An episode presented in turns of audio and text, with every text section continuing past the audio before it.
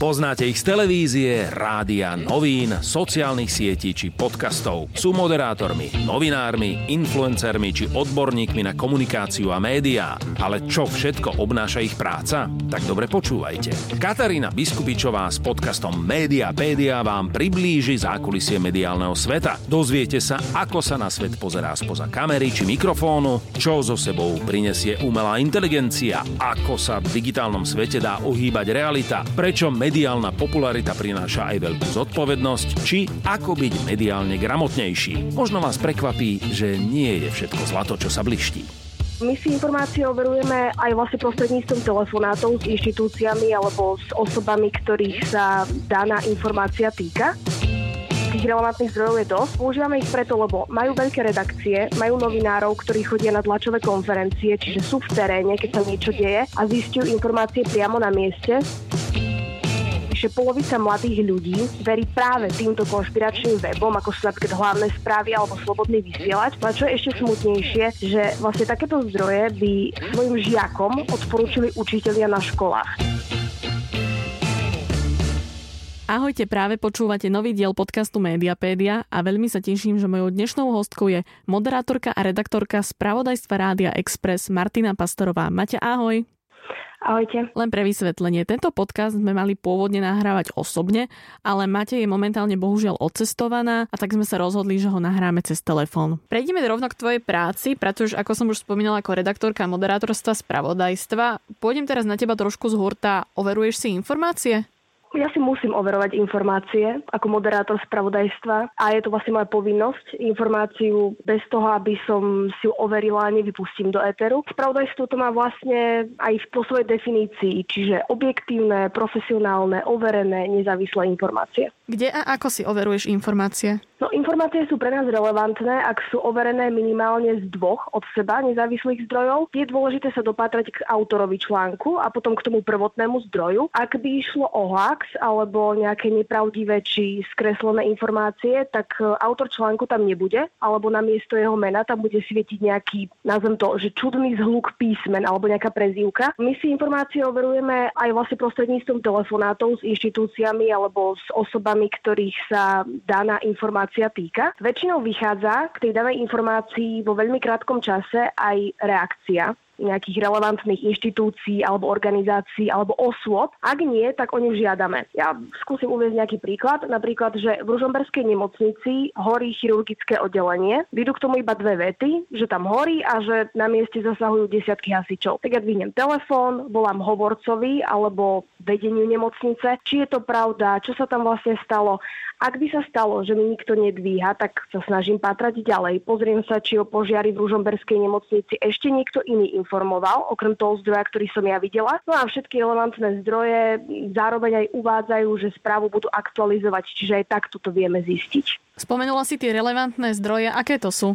Tak my napríklad používame informácie z eh, TASR, čiže tlačovej agentúry Slovenskej republiky, zo Slovenskej informačnej tlačovej agentúry, potom z denníka ZME, z denníka N, Aktuality, TV noviny, TV Joj, teatry, tých relevantných zdrojov je dosť. Používame ich preto, lebo majú veľké redakcie, majú novinárov, ktorí chodia na tlačové konferencie, čiže sú v teréne, keď sa niečo deje a zistujú informácie priamo na mieste. Denník ZME a Enko a potom aj Aktuality majú dokonca aj svojich investigatívcov vedcov, tí zase patrajú po pravde, venujú sa veľkým kauzám. No a médiá, ktoré som vymenovala, zdrojujú svoje informácie, aj si ich overujú. Autor článku, alebo dajme tomu, že reportáži, ak sa bavíme o telke, tak je známy a predstaví sa celým svojim menom a, a tieto médiá sú nezávislé. No a potom ešte máme zahraničné, z ktorých čerpáme samozrejme, lebo informujeme aj o témach, ktoré sa dejú za našimi hranicami. A to je ČT24 alebo ČTK, Český denník N, Euronews, France 24, BBC, CNN, Sky News, Guardian,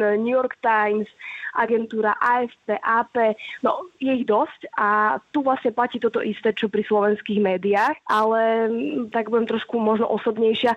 Teraz je to trošku ťažšie a to kvôli vojne na Ukrajine. Ruské médiá sa snažia šíriť propagandu a ju šíria a veľa informácií popierajú alebo vytvárajú nejaké falošné informácie a to s takým cieľom, že šíria strach, paniku a vlastne svoju propagandu medzi ľuďmi. No a zároveň sa ťažko overujú informácie z frontu a niekedy nie sú napríklad overiteľné aj niekoľko hodín, kým sa k nim nevyjadria nejaké oficiálne úrady alebo nejakí očití svetkovia, dokonca aj zahraniční redaktori, ktorí sú priamo na mieste incidentu. No a preto, ak nevieme danú správu nejako verifikovať, ale je dôležitá a vlastne poslucháči by o nej mali vedieť, tak povieme, že informácia sa nedá z nezávislých zdrojov overiť, alebo že ju nie je možné zatiaľ overiť. No a v prípade, že potom informáciu neskôr potvrdia či už ukrajinské alebo ruské úrady alebo nejaký relevantný zdroj, tak samozrejme ten zdroj doplníme. Spomenula si slovo verifikovať. Ak sa tu nájdú ľudia, ktorí ho nikdy v živote nepočuli, ako by si ho im vysvetlila?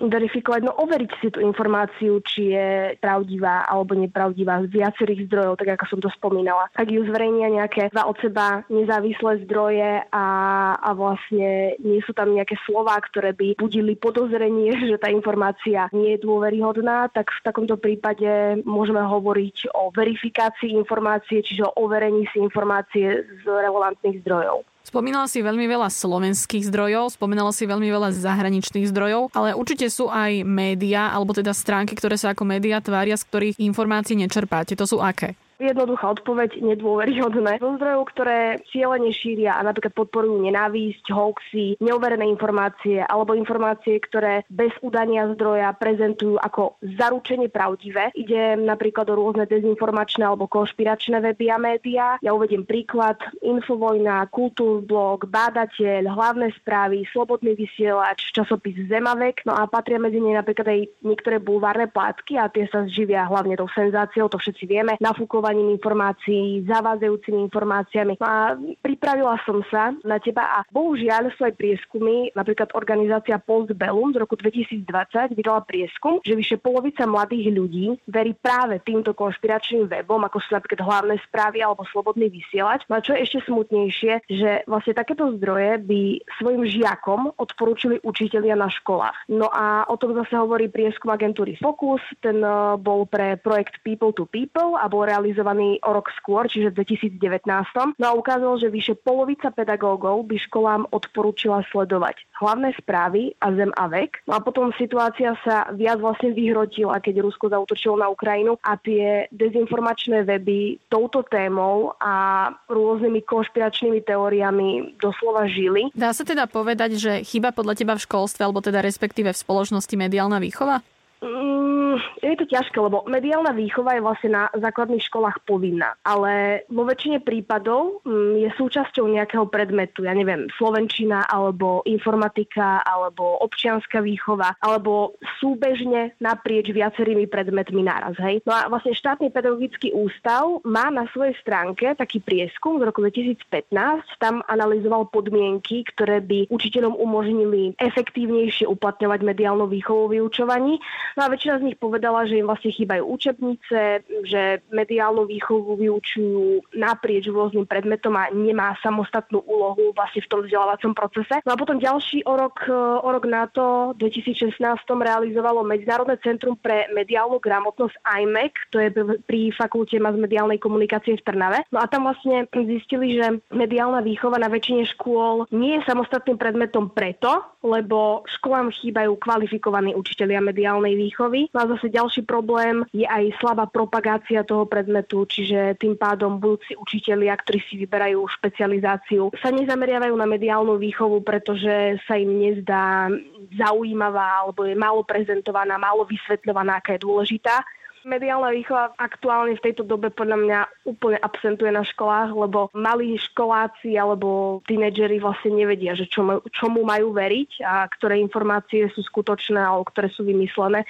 No a samozrejme veľa robí aj to domáce prostredie, pričom malých alebo mladých ovplyvňujú názory rodičov alebo nejakých rodinných príslušníkov. No a tí sú často náchylní podľahnuť takým plitkým, neovereným informáciám alebo hoaxom. Ty si spomínala, že mediálna výchova je na základných školách povinná, ale ako mhm. prierezový uh-huh. predmet od akého to je roku? Lebo napríklad ja som základnú školu absolvovala, končila som v roku 2015, ale ani náznakom sme mediálnu výchovu ani ako prierezový predmet nemali. Takže toto je pre mňa celkom prekvapenie. Ja som to googlila špeciálne a vlastne bol to nejaký rok, ani raz nechcem klamať, ale myslím, že rok nejaký 2006 alebo takto, čo som bola aj ja vlastne prekvapená, že, že od tohto roku čo som chodila tiež na základnú školu. V roku 2000 som nastupovala na základku, že nemala som pocit, že by sme sa mediálnej výchove akýmkoľvek spôsobom venovali. Mm. Ale, ale takto to je vlastne, že, že je povinná na školách, ale vie sa vo všeobecnosti, že nie je až tak zavedená, respektíve až tak sa jej učiteľia nevenujú. Neviem si ako ani predstaviť, že ako by ten učiteľ vysvetľoval tú mediálnu výchovu, ak by išlo iba o prierezový predmet. Neviem, napríklad na občianskej výchove, tam sa to dá vysvetliť, ak sa detská učia, že čo je parlament, čo je vláda, kto je prezident, aké má právomoci, tak tam vieme povedať, že prezidentka je Zuzana Čaputová a aké má právomoci a vlastne to aplikovať na tú prax čo je všeobecne známe. Alebo povedať si o tom, že ktoré sú relevantné médiá. Na občianskej výchove si to tak trochu viem predstaviť, ale viem, že my sme nič takéto napríklad neriešili. Ty si vyštudovala masmediálnu komunikáciu na Univerzite svätého Cyrila Metoda v Trnave. Venovali ste sa aspoň v rámci vysokoškolského štúdia mediálnej gramotnosti aspoň prierezovo? Nejakú špeciálnu pozornosť sme tomu nevenovali a ja to považujem naozaj za chybu. Teda minimálne náš odbor, lebo my sme mali vlastne, náš odbor sa volal masmediálna komunikácia a tam to bolo také, že z každého rožka troška. Ako hovorili sme o tom, že čo je to hoax, čo sú to neuverené informácie, čím sa naopak vyznačuje spravodajstvo, ale podľa mňa v dnešnej dobe tých nenávistných prejavov agresie a voľnosti na internete nestačí len takéto vzdelávanie. Ja som skončila školu 5 rokov dozadu. Ja ja neviem, možno sa to tam odvtedy zmenilo a univerzita nejako viac reaguje na tie aktuálne trendy a na situáciu, ale počas toho, ako som tam pôsobila, tak okrajovo, ako na tých základných školách. Vrátim sa opäť k tvojej práci spravodajkyne. Máš nejaký svoj osobný filter, na základe ktorého rozdeľuješ informácie na spolahlivé a nespolahlivé? Neviem, ako to vám vysvetliť, ale viem, ktoré informácie sú relevantné, ktoré nie. Viem, kde mám hľadať, koho sa mám po prípade pýtať a viem si samozrejme informácie overiť, keďže je to súčasť mojej práce. Keď sa mi niečo nezdá, tak vlastne zistujem ďalej. Pátram a keď náhodou natrafím na nejaký pochybný článok, tak e, si spomeniem na veci, ktoré nám spomínali na škole, alebo si vlastne hodím tú informáciu do Google a keď mi k tomu nevyhodí žiaden relevantný zdroj, tak sa tou informáciou nebudem zaoberať. Uverila si ty niekedy nejaké konšpirácie? Informácií, prípadne dezinformácií alebo hoaxu? Neviem na túto otázku odpovedať, lebo nechcem sa tu teraz hrať na Boha, ale ja si nepamätám, že by som naletela nejakej takej konšpirácii. Ale zase ani to nevylúčujem, ja neviem, možno keď som bola nejaká mladšia, alebo tak, že, že nejaká študentka, tak, tak možno vtedy, ale naozaj by som klamala, keby som povedala, že áno alebo nie. Neviem o tom, že by som eh, si niečo prečítala a uverila som tomu a že wow, tak toto je neskutočné, že fakt sa to stalo a fakt toto, hento, tamto a potom zistím, že vú, ale tak to nie je, nie je pravdivá informácia, že je to nejaký hoax. Vždy, keď na nič čudné natrafím, tak, tak si to nejak overím alebo sa opýtam. Snažím sa pozrieť na to trošku tak s nadhľadom. Hej, možno, že je to nejaká brutál senzácia, ale, ale pokiaľ je to taká práve že senzácia, že ti z toho odpáli dekel, tak uh, jednoducho asi tam nebude niečo v poriadku. Takú kontrolku v hlave mám, že viem to rozlíšiť. Čiže vieš to nazvať teoreticky sedliackým rozumom? No tak by som to asi nazvala, hej. Že mi to tak doplne, že asi tam nie je niečo v poriadku, keď to tak strašne nejaký web propaguje a tvrdí, že a toto sú zaručenie, dobré informácie a my vám prinášame tie najlepšie a neviem aké, akože OK, ale keď už niekto tam napíše, že zaručenie je to pravda, tak to zaručenie pravda nebude, no asi, asi tak. Máš vo svojom okolí človeka, ktorý uveril nejakej dezinformácii alebo konšpiračnej teórii alebo hoaxu nebodaj? No, veľmi veľa. A hlavne je to blízka rodina, ale aj priatelia, aj susedia, s ktorými sa bežne stretávame, aj s mojim mužom. Teraz budem naozaj osobná. Mňa ako redaktorku, ktorá si tie informácie dohľadáva, ktorá si tie informácie overuje, zistuje, dehonestuje, keď ľudia na mňa vyrukujú s nejakými bludmi alebo hoaxami a že čo ja na to poviem a on to počul od známeho alebo on to počul od babky, neviem kde na dedine. Najhoršie to bolo, keď sa vlastne začala pandémia, potom to pokračovalo tým, keď Rusko zautočilo na Ukrajinu a ešte také, taká nejaká vlna takých hoaxov a dezinformácií bola, keď sa vo svete rozmohli opičie kiahne. A veľa ľudí, ktorých som roky považovala za nejak správne nasmerovaných, alebo neviem ako inak to povedať, alebo so zdravými názormi, tak zrazu začali zdieľať na sociálnych sieťach nenávistné, nepodložené informácie, doslova blbosti. No a ja sa priznám, že okamžite tí ľudia leteli s priateľov, či už na Facebooku, alebo aj neviem, na Instagrame, alebo kde. Rodine som sa snažila nejako vysvetliť, alebo ich nejako nasmerovať, že aké zdroje by mali vyhľadávať, že ak niečomu nerozumejú, tak mi môžu zavolať. Mamka moja tým, že prosto naozaj počúva rádio a takto, tak ona je priamo pri zdroji a vždy, keď niečomu nerozumela alebo si nebola istá, tak sa mi ozvala. Otec to isté. A niektorí si nechali poradiť, no ale niektorí mávli rukou a šírili hoaxy ďalej a točili si na ďalej svoje. Čiže aby sme si to ujasnili, boli dva prípady ľudí, že dali na teba, prípadne sa s tebou poradili a potom tí, ktorí dali medzi vás dvoch stenu a išli si ďalej svoje takto. A vôbec ani, ani oni nechceli počuť, že, že to, čo ja hovorím, možno je dobrá rada, ako vedieť rozoznať informácie alebo tak. A vždy, keď eh, na mňa nejakým takýmto štýlom útočili, a väčšinou to boli vlastne takéto veľké svetové témy typu pandémia, hlavne očkovanie, to bolo, to, to so susedmi som sa, nie že hádala, ale prosto snažila som sa im vysvetliť, čo je na tom očkovaní dobré, že to nie je nejaké sprísahanie západných krajín a, a tak ďalej, ako sa bohužiaľ šírilo po internete, ale nedostala som sa k pochopeniu a ani vlastne k tomu, aby som mohla dopovedať nejakú informáciu, ktorá je naozaj overená a z relevantného zdroja. Čiže toto ma tak celkom mrzelo, ale som si povedala, že nebudem nikoho presviečať o pravde alebo o faktoch, keď to nechce počuť. Ľudia, ktorí to chcú počuť a chcú veriť relevantným informáciám, tak im veriť budú. A ľudia, ktorí, ktorých možno baví alebo ktorí sa vyžívajú vyznávajú v tom, že šíria hoaxy a sú uvedení do nejakej nevedomosti a máčajú sa v tom celý čas a nechcú si vypočuť relevantný názor, tak budú fungovať celý čas. Čím to podľa teba je, že ľudia neveria tradičným mainstreamovým médiám, rádio, rozhlas, televízia, online, spravodajské weby, ale utiekajú sa k takýmto alternatívnym webom? Čím to podľa teba je? No myslím si, že je to aj politikou a vedením a komunikáciou politických lídrov. Pretože tak stretávame sa s tým každý deň. Sledujeme tlačové konferencie aj koalície, aj opozície, pretože to spravodajstvo má byť vyvážené, takže treba dať rovnaký priestor aj jednej aj druhej strane. Veľmi veľa politikov sa utieka k hoaxom, používa ich aj na tlačových konferenciách a potom zase vlastne polícia sa snaží tie informácie vyvrátiť, aj o tom informuje a má majú vlastne aj web, kde informujú špeciálne o tých hoaxoch. Niektoré médiá už urobili aj relácie, kde majú výber hoaxov za jeden týždeň alebo za mesiac takých tých naj, ktorí ľudia šírujú ďalej. Takže tá osveta, alebo ako to mám povedať, ono nejako snažíme sa aj my, novinári, informovať, že aké zdroje vyhľadávať a tak ďalej, ale ako som povedala, ľudia sú prosto len ľudia a, a keď si raz postavím hlavu, že no, mňa to nezaujíma, čo mi ty tu rozprávaš, tak sa môžem ja aj do kocky poskladať a tak to nedorazí k tomu človeku. A ľudia, ktorí chcú vypočuť si názor relevantný, tak to urobia a možno aj uznajú chybu, že aha, tak naozaj máš pravdu, že bola to naozaj blbosť, bola to neoverená informácia a aj mi to, že som tomu uveril, alebo že fúha, tak to je také čudné, že som tomu vôbec uveril a že priznajú si ako keby, ne, nepoviem to, že chybu, lebo neviem, nie je to ako chyba, hej, že každý každý môže niečomu uveriť, ale sú ľudia a ľudia, no. Všetko je o ľuďoch a o tej komunikácii.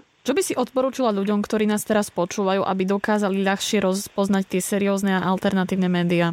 Aby sa pýtali, aby zisťovali, aby si overovali informácie. Keď sa stane napríklad, že nám niekto pošle článok a tvrdí, že je to zaručená pravda, tak sa treba najprv pozrieť na to, kto ten článok písal, kto ho vydal akým veciam sa ten web alebo denník alebo čo to už je prevažne venuje. A ak sa niečo niekomu nepozdáva, tak googlite, to je asi najzákladnejší pilier toho celého, či vám k danej informácii vyhodí aj nejaký seriózny zdroj, alebo vám k tomu vybehnú same pochybnosti pochybné weby, o ktorých ste v živote nepočuli. No a to je asi všetko. Majte otvorenú myseľ, zdravý nejaký hodnotový kompas a nie je všetko iba čierne a nie je všetko iba biele. Toto bola redaktorka a moderátorka spravodajstva Rádia Express Martina Pastorova. Ďakujem ti za rozhovor. A ja ďakujem, pekný deň. Nie je všetko zlato, čo sa bliští. Podcast Mediapédia nájdete na Podmaze a vo všetkých podcastových aplikáciách.